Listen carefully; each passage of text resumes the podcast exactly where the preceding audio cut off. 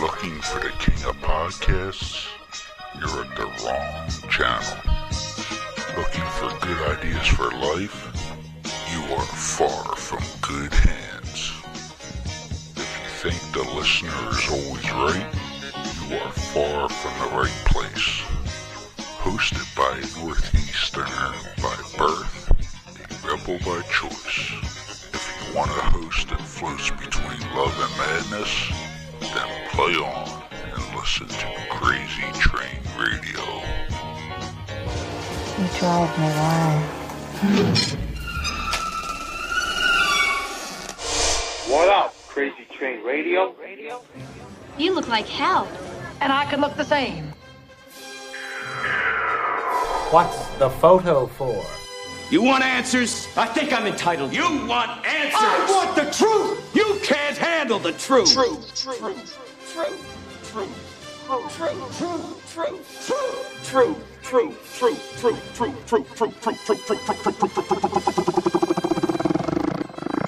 Mm, I love scotch. I love scotch. Scotchy, scotch, scotch. Here it goes down, down into my belly. Mm-mm-mm.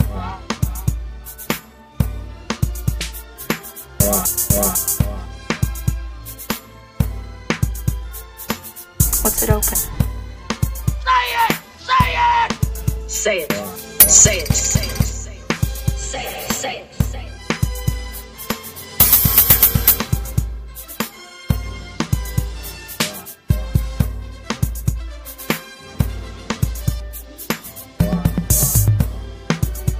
Say it!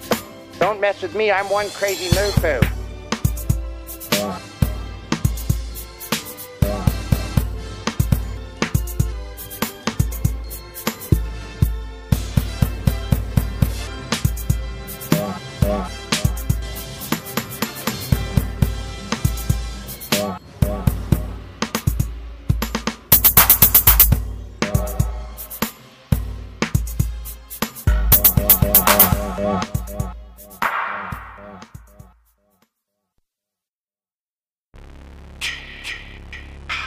Hey there, Friday fans. We know how much you enjoy the movies. Enjoy grabbing your Friday merchandise and interacting with the Friday family, whether it be at conventions or during our particular watch alongs. Well, when you're looking to get yourself masks, why not check out our friends over at Camp Blood Customs out of New York State and order your specific custom mask from any of the films. All orders are made specifically. Your needs and wants are. Make sure you find Camp Blood Customs on Facebook, Instagram, and all over social media and order yours today.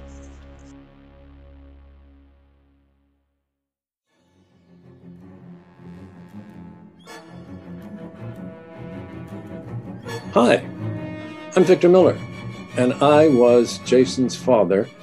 And I wrote Friday the 13th. I got three Emmys, four Writers Guild Awards, um, spent a lifetime in television, and uh, have not regretted it one bit. But go to Crazy Train Radio.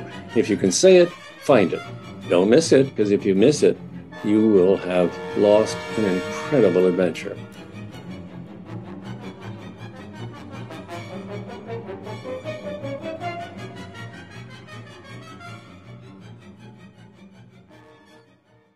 Folks, it's your least favorite host in the podcast world, Croc, Jonathan Steele. And boy, do we have a good one for you today.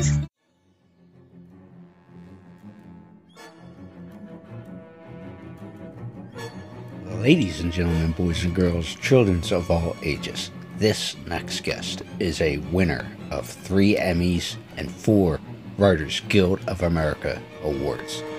That was won during his 20 plus years in the soap opera field.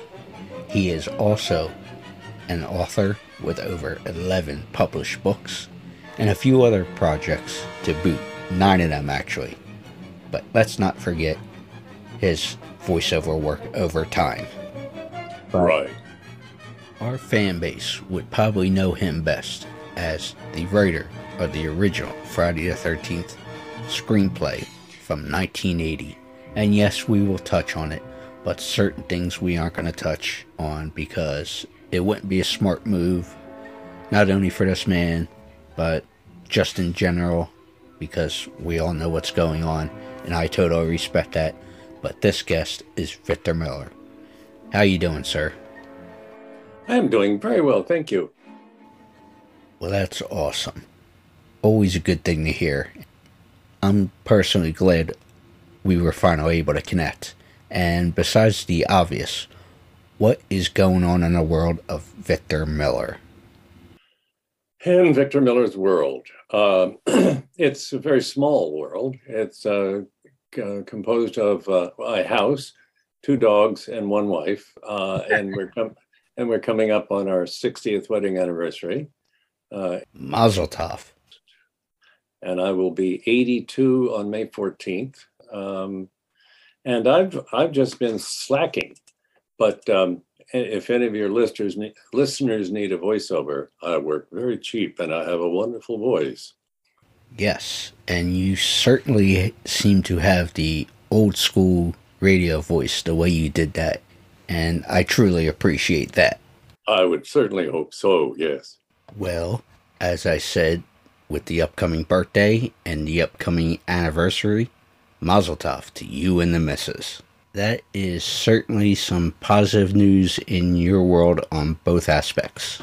I'm gonna say and guess that the wife is a saint for being with you for almost 60 years, correct? I would say yes. She has several orders of the halo, um, and uh, and lots of medals for being just uh, the most patient, wonderful uh, wife. Who has, by the way, uh, always done since we were married in 1962. I tried to do the checkbook once and failed, and she's been doing that now for all these years. Um, because I don't do numbers, I do words. yeah, go figure. Since I said in the introduction you've been known for writing Go Figure. Now, when you said that, I immediately thought of an episode of Everybody Loves Raymond. He Ah. tried, where he tried to do the checkbook. He ended up screwing up so bad he had a backup checkbook and a backup checkbook to that to make it look good, all in a sense of comedy. But you weren't screwing things up that bad, were you? No, I and uh, my wife, who'd who'd uh, taken an accounting class, um, uh, instantly said, "No, I don't. I don't think uh, we're going to work this way. So let me do the money, and you do the words." Fair enough. Sixty years of that's work. And it sounds like over those 60 years, it's been a yes, dear, and whatever you say, dear, with a happy wife, happy life. And oh, have you opened another uh, Venmo account? That's good. That that happens every once in a while. Yes. Oh boy. But I was diving a little bit into your history, and it's quite entertaining in a positive way because, as I said, everyone knows you as the original writer for the Friday the 13th. But I guess what I am looking for word wise is that it's an eclectic resume, if I may say so. Oh yeah. And one of the funnier things I would say that came from your particular story is that you weren't a horror fan, but you had said somewhere along the lines of some of the best horror writers may not be fans, but they might be scaredy cats. Would you agree with that statement? One hundred percent. Yes. No. I uh, I had my mother look under the bed uh, until I was about ten or eleven, I think, um, and years later I would replace uh, the uh, the non-entity underneath my bed with Kevin Bacon uh, in the bed, and so ev- everything has its uh, genesis somewhere in the horrible life of uh, the ab- average horror writer. And the reason you know I got a chuckle out of that is when, and I forget which conversation I heard you having, but you mentioned that you had slept with a nightlight or something like that until you went to boarding school. Well, it, e- either a night light or the bathroom light was on with the door slightly open. Okay, and that military or boarding school was Milton Academy, correct?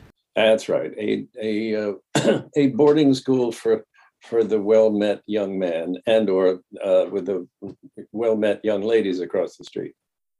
Well, with that being said, it's funny that you say that because I just had a chat on Sunday with actor and stuntman and man of many trades, Marshall Teague, and he was someone who served in the military and did military school and all that stuff. But with you going to boarding school, so I was curious to know since I don't know too much about boarding schools. but looking back from your point of view, do you think that it was probably a good thing going to boarding school and helping that or that helping shape the person you became? Oh Lord, I have no clue because uh, I have no idea who I'd be if I had gone to Huntington High, um, and uh, but it's um, it it was that was what was done in uh, in my parents' uh, minds. My sister went to boarding school. My older brother went to boarding school, and then um, even though I was uh, not exactly thrilled with the concept, uh, I guess I was supposed to do that. So we went and visited a lot of boarding schools, and I ended up at Milton Academy. Um, and uh, I think that that's that's part of my worldview, which is um, everywhere I was, I didn't belong. Hmm. It just I I didn't feel like I, like I fit in fit in, but I could also uh, fake it too, um, which is uh, I guess part of the fiction writer. Um, you know that uh, I didn't I didn't just shriek and yell for five years, um, but I did I did the best I could, and it got me into Yale, and then uh, where I met uh, um, this lovely woman who I've been married to for all these years, and um, she and I worked in the Audiovisual center for get for, for a while together, and uh, magic happened. Go figure. And a couple of kids later, and all that fun stuff over time.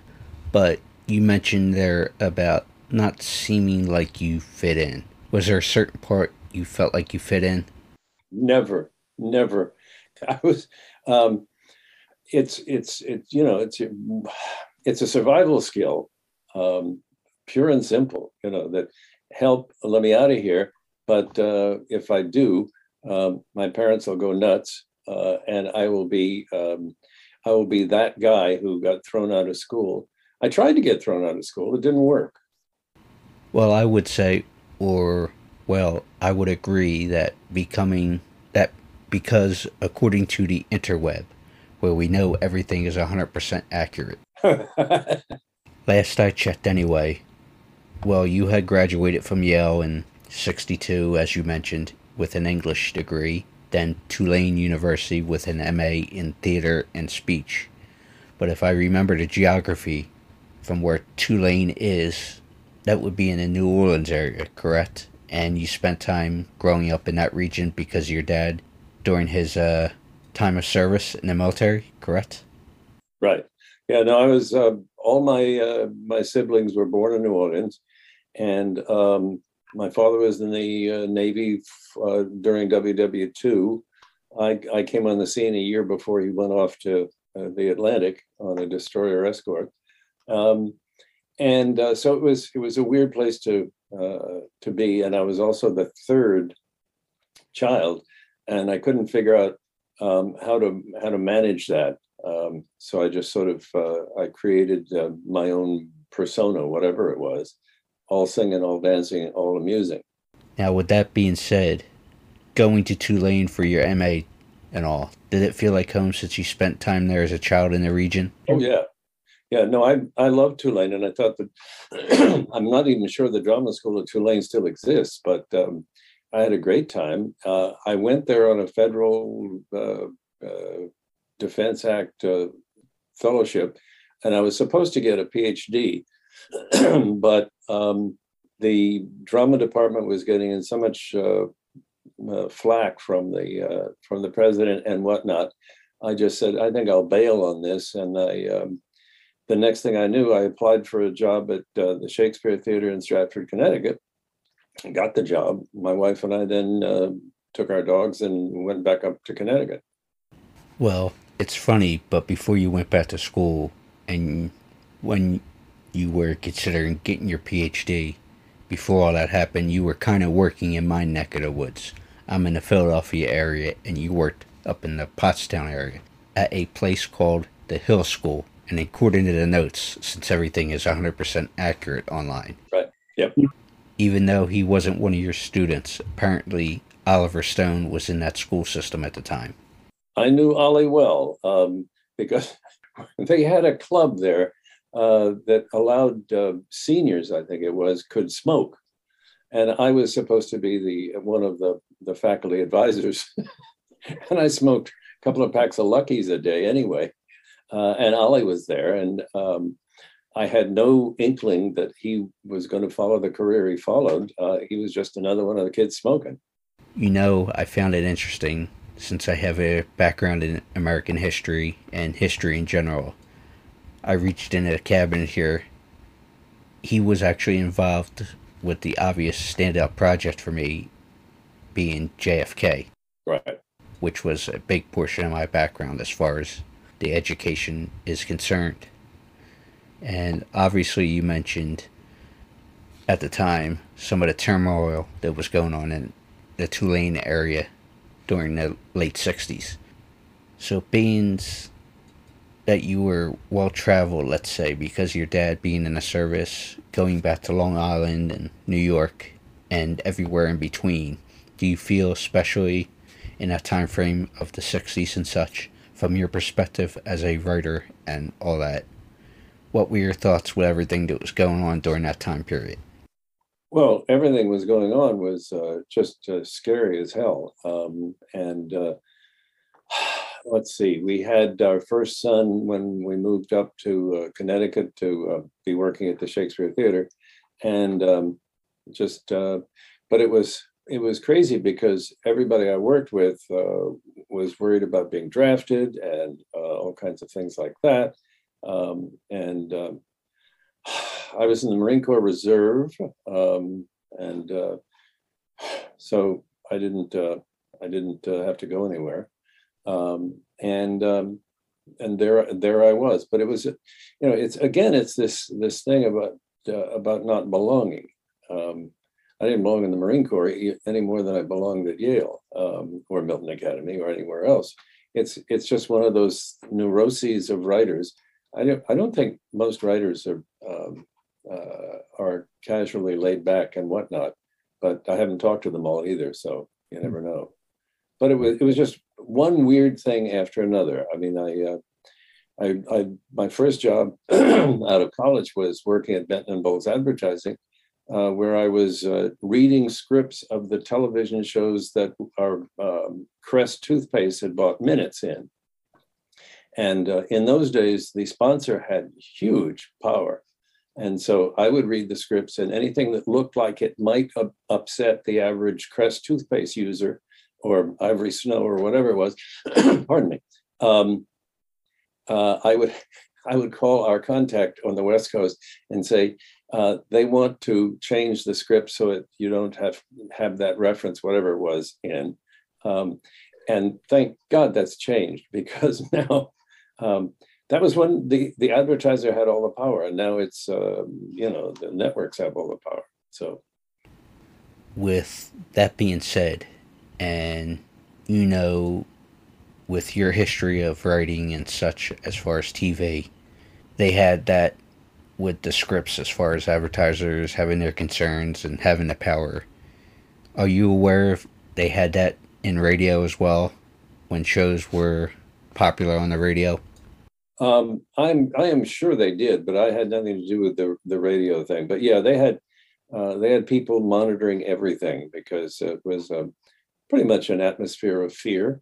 Um, you know, you don't want to lose the Crest account. My God, uh, Procter and Gamble, with or whatever, all of these people. So, and every once in a while, the guys from Cincinnati, I guess that was Procter and Gamble, they would come in and and have meetings.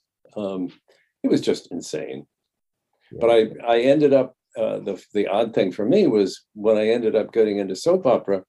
Um, there I was on the other side. Now I was creating stuff with a team uh, where, uh, if that had been back in 1963, um, I would have had to deal with the sponsor all the time.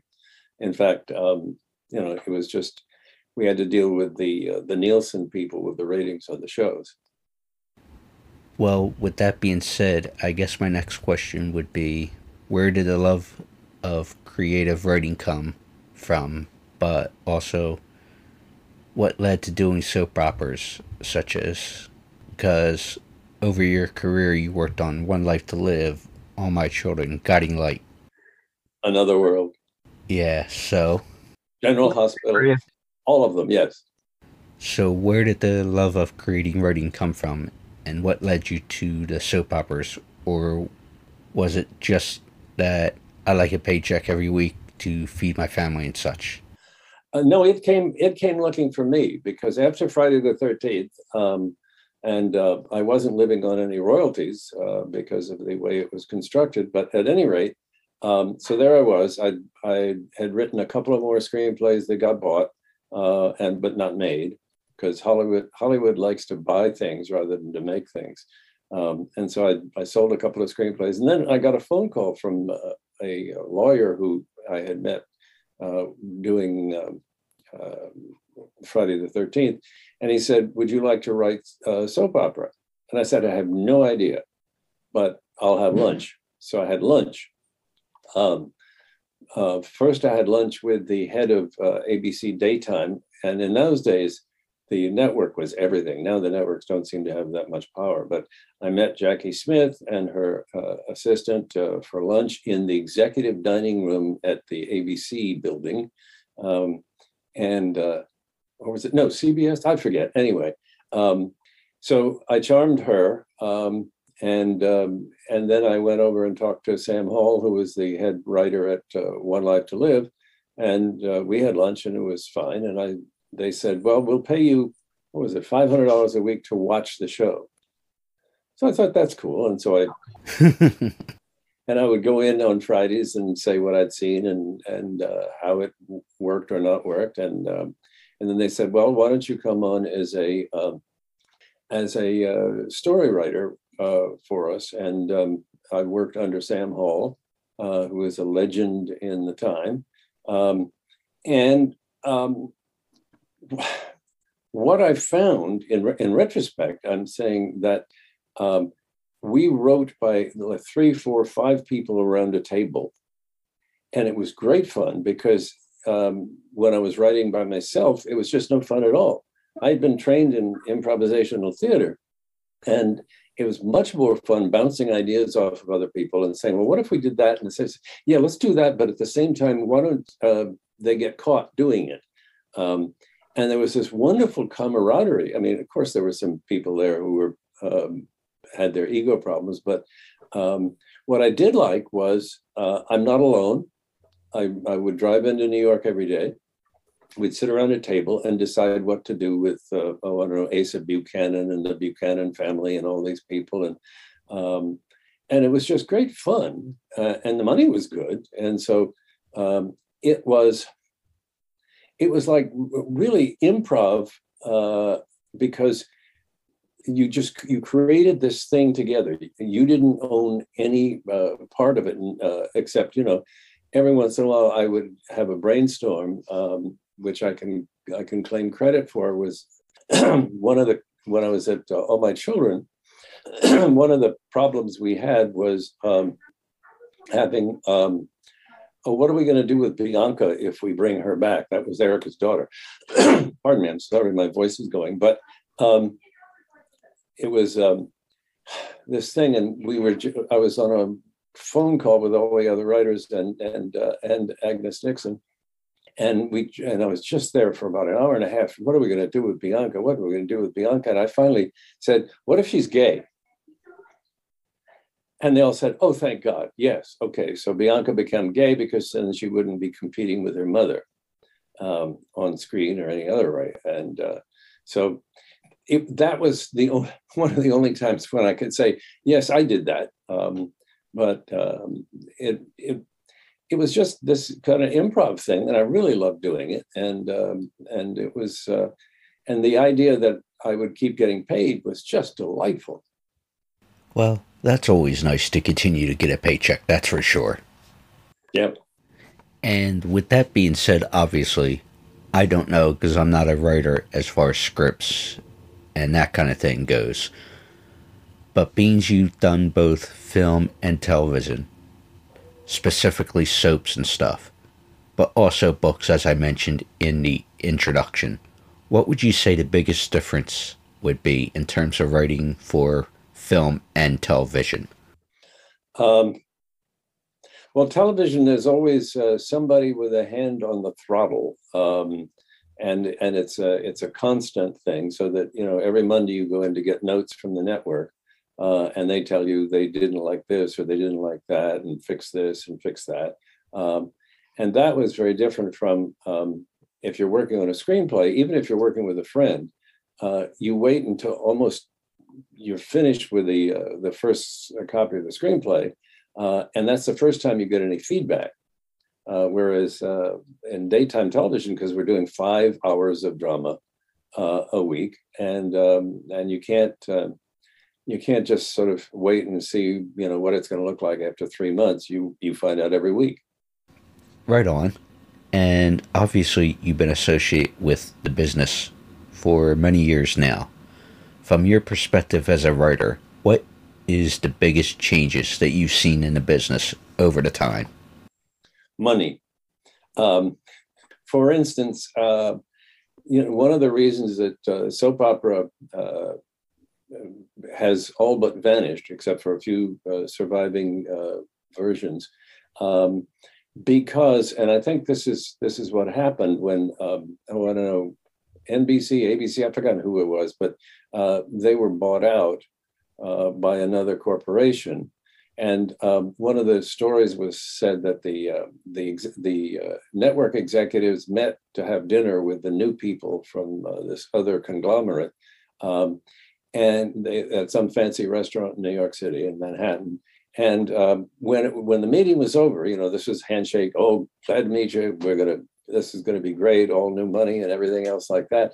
And when everybody left, um, yes, it was capital cities versus I don't know CBS or something like that.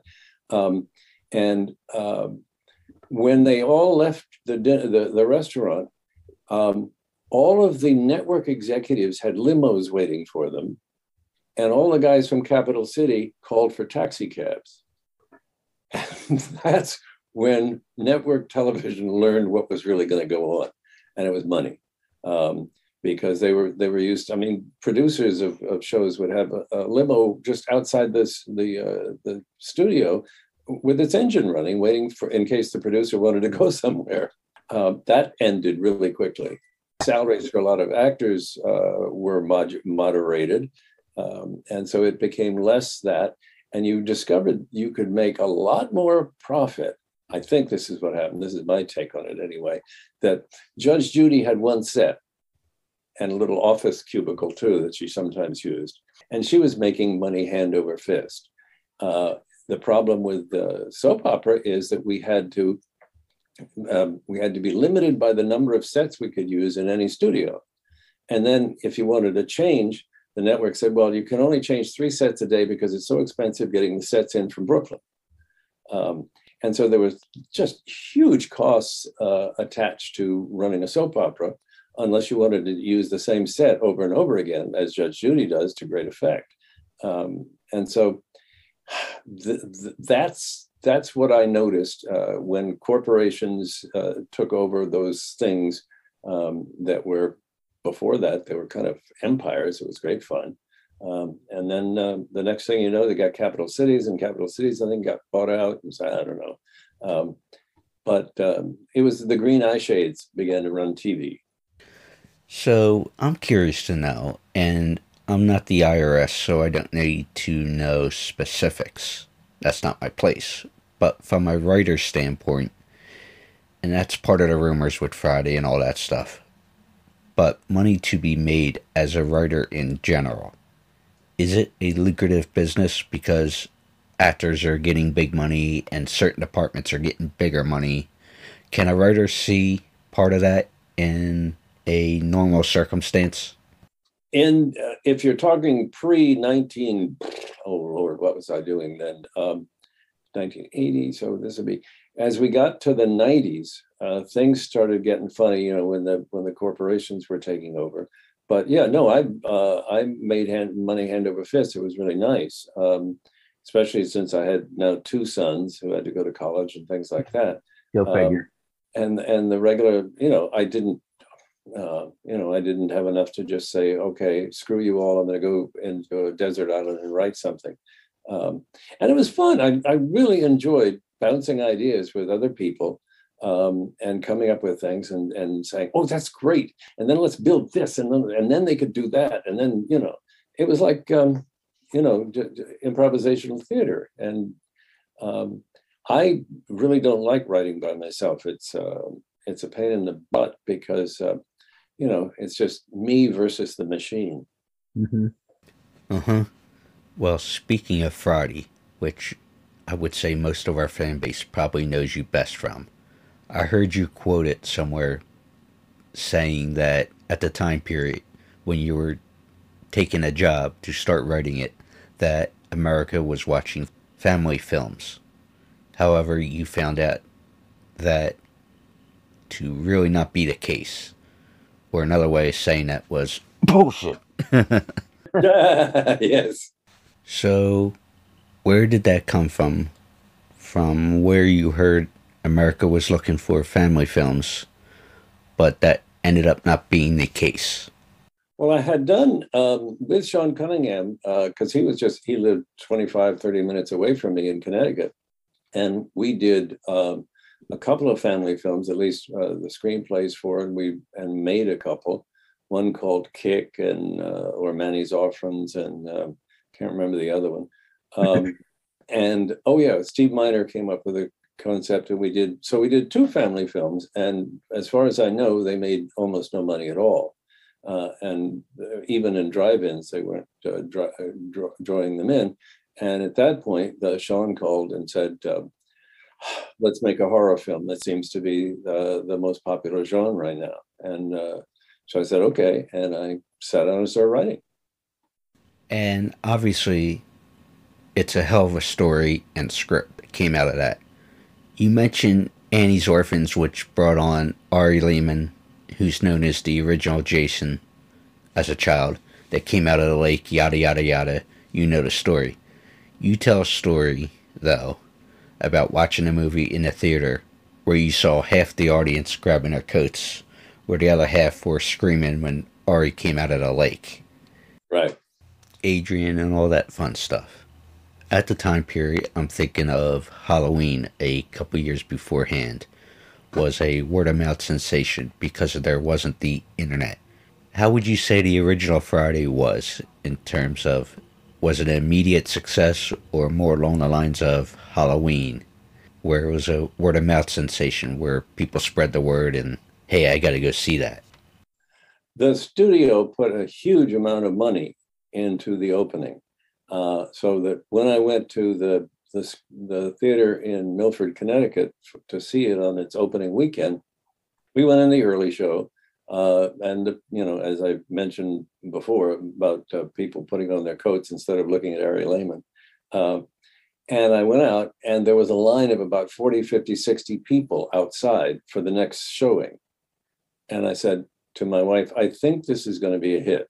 Um, and and it was, you know. So um, it, uh, I think the the the commitment of the studio Paramount uh, to the to the film and to its uh, cash possibilities uh, really made it uh, as much anything. I mean, yes, we did a great job making a movie. I thought on a low budget, um, but the, but Paramount uh, did the best they could at getting this everywhere. And you know, it's funny. I dealt with and also friendly with many folks within the series, and one of the running themes we all seem to notice is when it comes to Paramount's involvement with the series. How do I put this? It almost seems like it almost seems like to be the bastard child of franchises they own. But they couldn't ignore it because Friday and the series itself brought money to the table and kept the lights on essentially. Would you say that's a pretty accurate statement and thought process? Oh, absolutely, yeah, and and they they took a they took a flyer and it paid off, and uh, in in passing, I just want about that last scene in the movie. Um, Harry Manfredini, a good friend of mine, and the man who wrote that the music uh, that Harry uh, interrupted by coming out of the water. Uh, mm-hmm. Just genius, and I, I, I I think that Harry is incredibly uh, talented and uh, and a lovely man. So, yeah, I never met Harry, but heard nothing but positive things about the man. He made, I think he made that ending, you know, and and, and Sean and all the people in production. So, uh, but it was just, uh, it was genius.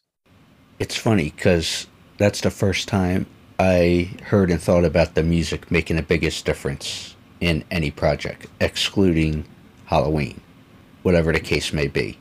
But I have two more questions for you, sir. Okay.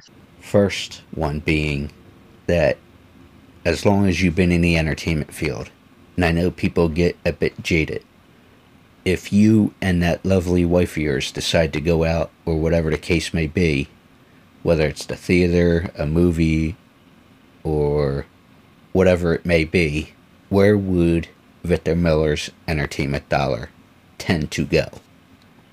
Oh God, um, in the COVID epidemic, with my with my with my Xfinity account, um, we watch more television than is good for anyone. Um, I I tend to like uh, the, the, those awful things um, where, the, where it's true crime and they've got actors playing the people who uh, did or didn't kidnap their children and ki- kill them or uh, that. So I, I, watch a lot of that.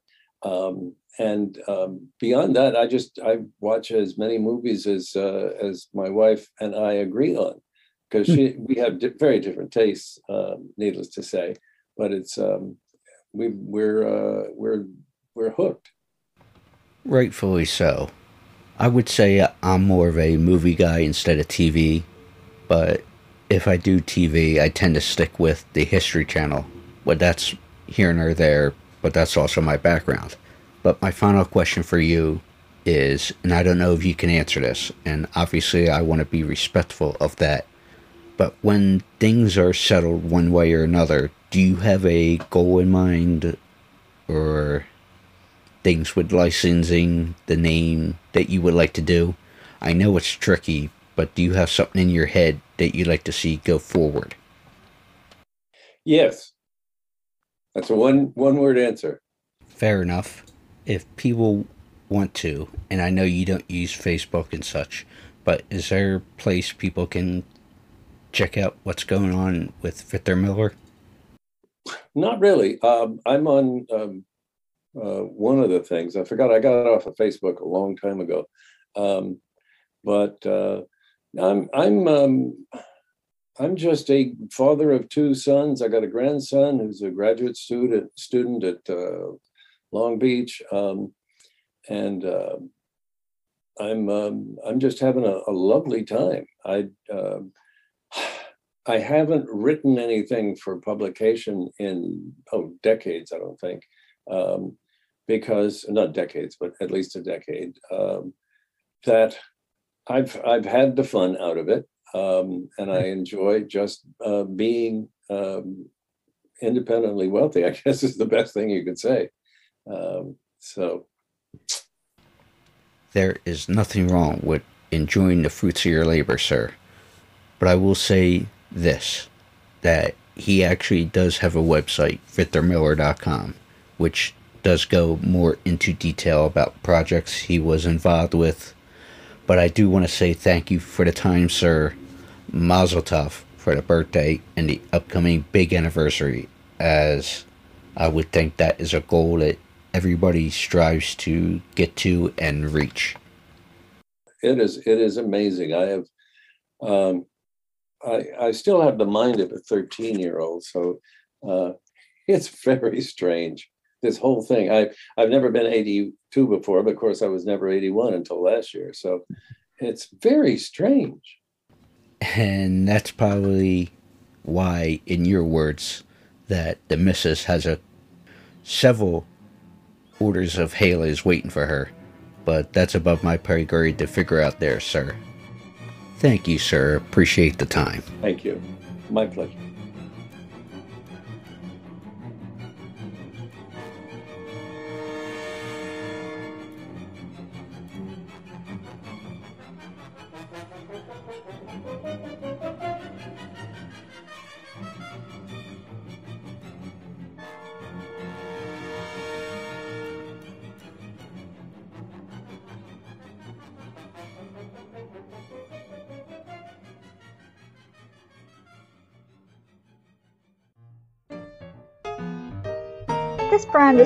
Exciting and so glad that they are starting to make a positive impact. Little Bean Soapery is a woman owned small business based in northeast Pennsylvania.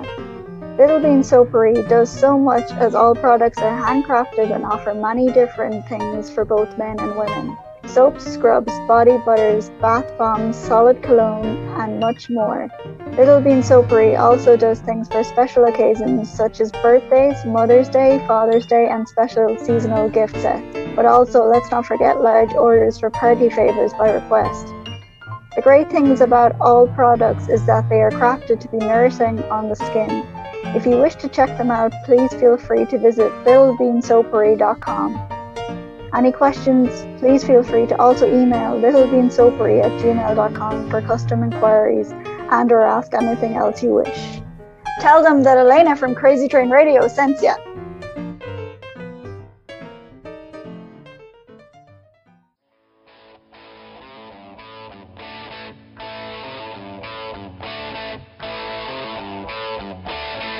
Hey campers, this is Ari Lehman, the first Jason Voorhees from Friday the 13th, and you're listening to Crazy Train Radio. Jason never dies.